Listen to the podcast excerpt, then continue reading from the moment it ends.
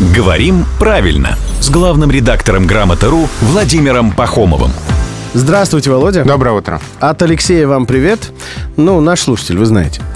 Он пишет, по роду своей деятельности часто сталкиваюсь со словами «комплектность» и «комплектация». Являются ли эти слова полными синонимами или каждый из них имеет конкретное значение?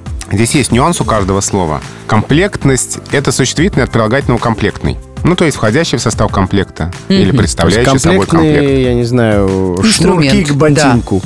Да, или там просто какой-нибудь комплектный набор. А комплектация — это существительное от глагола «комплектовать». Ну, то есть э, составить комплект или набрать количество какой-либо предметов до комплекта.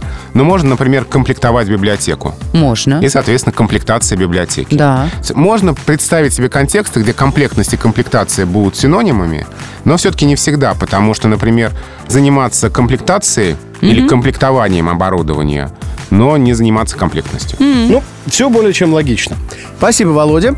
А Владимир Пахомов приходит сюда каждое буднее утро с полным комплектом э, своих знаний и словарей в 7.50, в 8.50 и в 9.50.